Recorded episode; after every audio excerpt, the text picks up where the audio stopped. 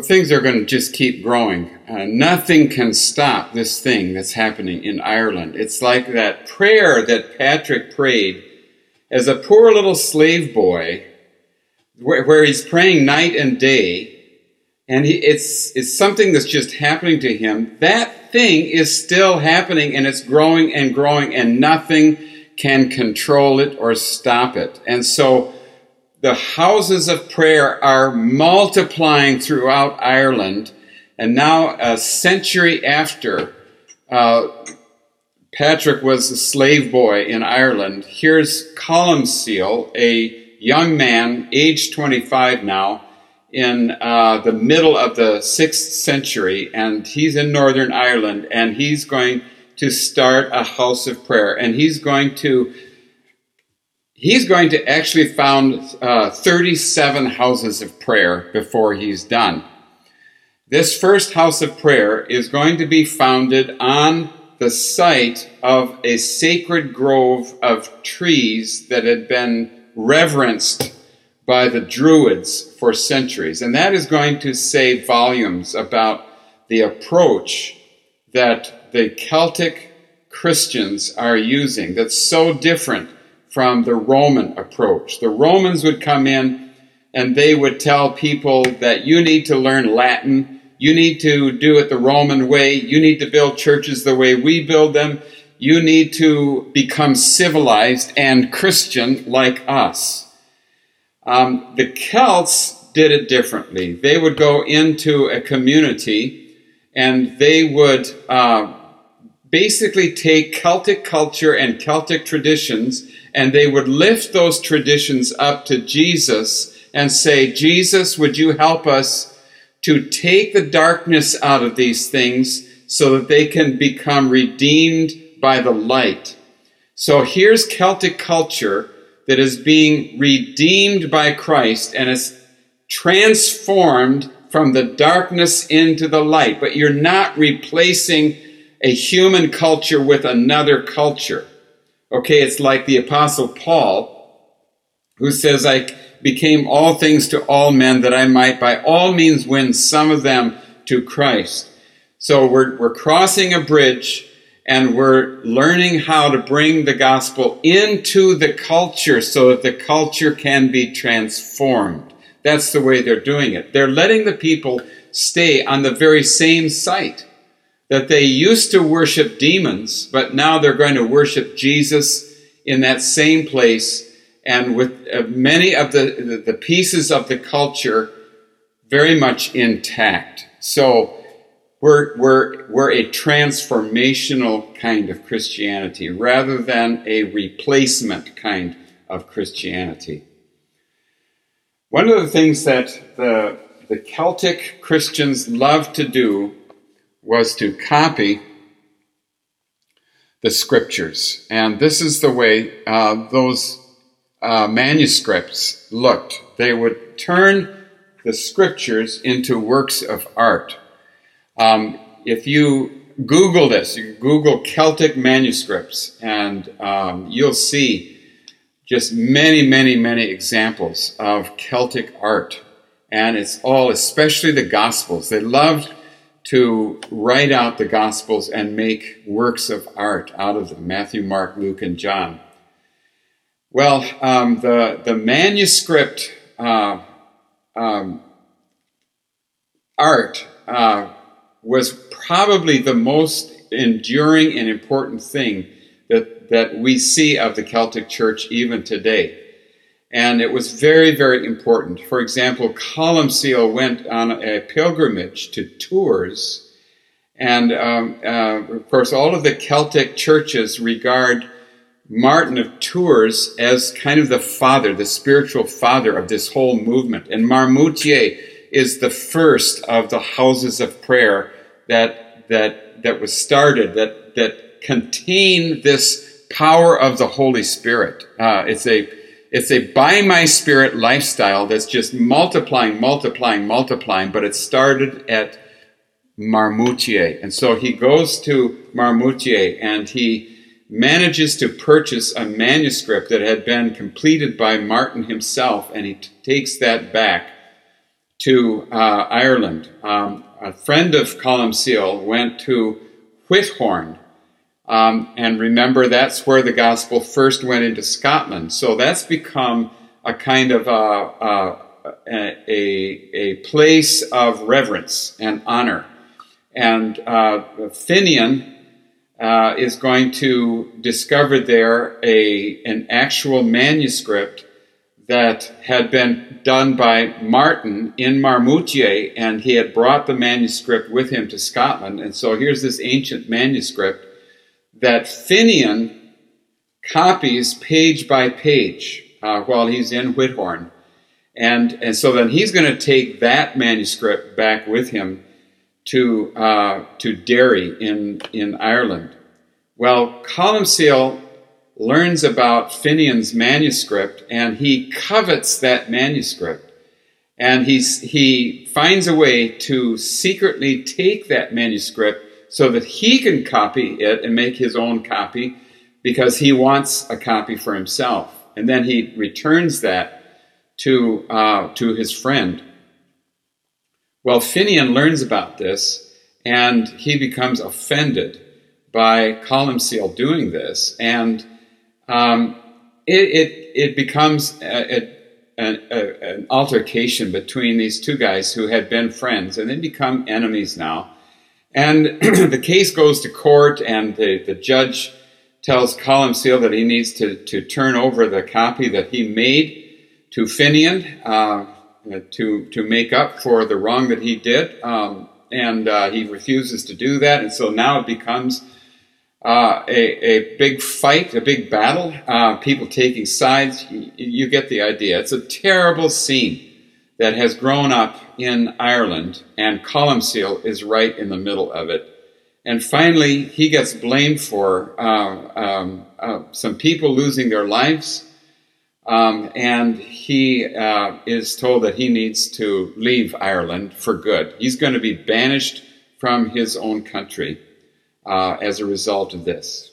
And, and so he takes 12 uh, prayer warriors with him and uh, they're going to get into a coracle and they're going to go north uh, from Northern Ireland and, and they're going to end up in this place, this uh, remote, uh, wind blasted place called Iona, which is uh, one of the islands of the Inner Hebrides to the west of Scotland. And that is going to be the place of Iona, the most famous of the houses of prayer, probably the most famous house of prayer in all of Western history. And from there, um, it's going to be it's going to be kind of like Saint Anthony. Uh, it's going to be a place of such spiritual power and uh, the manifestation of the kingdom of light. that people are going to flock to this place, and it, it's going to result in all of Scotland uh, coming into Christ and the, the transformation of an entire nation. Now, I don't want to leave the impression that uh, Columcille, who's, who's going to become at some point here, I don't know when the, the, the name change happens, but he's going to be known as Saint Columba. And Columba is, uh, is probably the most famous of all of these Celtic saints. But there were many others, and one uh, of the others is named Kentigern. And Kentigern uh, was uh, born out of wedlock, and he was so uh, scorned and ridiculed because of that that he fi- he decided to go on a journey, and he ended up in a community that had been started many many years before by Ninian. So this is a Christian community, but it's lost its vibrancy and it's no longer um, really a Christian town exactly. It's fallen into rack and ruin. But, but he's going to start a house of prayer there. And, uh, and it's, it's going to bring a new vitality and a new vibrancy to this ancient place, which is known as Eglaes Go. And Eglaes Go means uh, dear church. And uh, is going to gain a new name as the leader of a house of prayer, and he's going to be known as Mungo, Saint Mungo, which means dear friend. So Mungo is uh, starting the Glasgow House of Prayer, and uh, uh, Columba, hears about this and goes and visits him, and they spend a lot of time together and they become fast friends, and they end up exchanging their bishops' staffs. So these are pastoral staffs, you know, they're they're like uh, shepherd's crooks, and they they represent the authority of the bishop in a certain area, but they exchange their bishops' staffs. So Columcille goes back to Iona with Kentigern's staff and vice versa. And what that speaks to me, it, it, speaks volumes about the way these Celtic leaders related to each other. They were friends. They worked together. They didn't have this uh, kind of competitive, territorial attitude toward each other that we have today. Uh, and I think the reason for that is they had a kingdom based understanding of Christianity, not a church based understanding. You see, the Gospels that they uh, copied, Matthew, Mark, Luke, and John, uh, only even used the word church twice.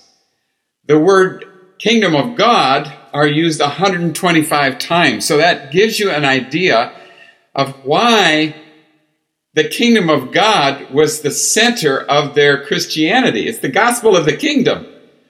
And so the, the, the purpose of the church is to get rid of the old kingdom and replace it with the new kingdom, the kingdom of light, replacing the kingdom of the enemy, the kingdom of darkness. And so they were friends doing this. They were, they were serving the same kingdom. They weren't competitors at all. Even though you had this uh, situation in Ireland uh, where they were uh, in conflict with each other, but that's really quite rare uh, in the stories that come from the Celts. They were humble, they were uh, generous with each other, uh, they were gentle with each other, and, and that's just the, the witness of the Celtic Church by and large. But then there's the other side of that, and that is there was conflict, but it was a conflict against demons. And so part of the of, of what you see everywhere uh, in this is um, power encounters with with demonic dark powers, and the Druid um, priests who represented those dark powers at that time. So, for example, um, uh, Columcille learned about uh, a pool of malignant water. Um, this is one of the many, many stories that uh, his biographer, who was one of his disciples, um, put in his uh, biography. Uh, Adamnan wrote the life of Columba uh, in the next generation, remembering the stories that uh, that he had experienced with his mentor. And uh, one of the stories was the story of the malignant water. Okay, one of dozens of stories like this of power encounter, where uh, Columcille learned about this uh, pool of malignant water that uh, was it basically a demonized place. It was the center of demonic power in Scotland. And the Druids worshipped the powers that had gathered in that place, and uh, their power came from the demons. And so the, the Druids were very proud of the power of this pool of water to kill everything you know, animals who would drink the water would die, that their bodies were all around. Uh, people who drank the water uh, would, would get tumors and all kinds of bad things would happen. And so um, Columcille learned about this and he went to that place. Here are you know, little uh, hovels of uh, druids that are, are, are worshiping there with their little altars and everything. And Columcille comes right down to the pool. He makes the sign of the cross over the water. He claims the water for Christ. He redeems the water for Christ. And he goes in, he bathes in the water, he drinks the water, and he comes down and he proclaims that whole pool to be redeemed for Christ. Okay, so it turns out that that pool of water has lost its malignancy. And as uh, time goes on, uh, they discover that people going into that are healed because Christ has taken over that pool of water. So you see how there's a transformation going on. It's a kingdom transformation. This is happening all over Ireland and Scotland and Wales. I'm just telling you one story. There's just countless, countless stories like this that are that are in the lives of the saints of that particular period. And just to give you an idea about that. Well, a lot of people today think that these stories are just legends. They're just made up or they're exaggerations or they they wanted to make the saints seem really, really great, and so they, they made up these stories um, generations later. Um, it just cannot be that simple. Um, the fact is that these areas did go from the Druid faith into the faith in Christ because the people did discover Jesus makes a difference, a big difference. The kingdom of God is different from the kingdom of darkness. And they were bringing the power. The kingdom does not consist of talk, but of power. That's what it says. And so uh, they were discovering the power of the kingdom, and that kingdom was transforming Scotland just as it had transformed Ireland. Wow. But unfortunately, um, there's going to be um, a loss of that power, and we're going to be uh, tracing that in future teachings um, as we move into the Middle Ages. Let me just say, though, that we are moving back in our own day into rediscovery of the gospel of the kingdom. And uh, let me just, for example, encourage you to look at George Otis's video called An Unconventional War. And it gives you a picture right there on video of a uh, story almost identical to the one I just told you about uh, Columba, but it happened in Uganda uh, a few years ago. So these things are coming back. We're rediscovering the power of the kingdom of God, and we need to learn how to walk in that authority and walk in the kingdom. So now we're going to see where this goes next.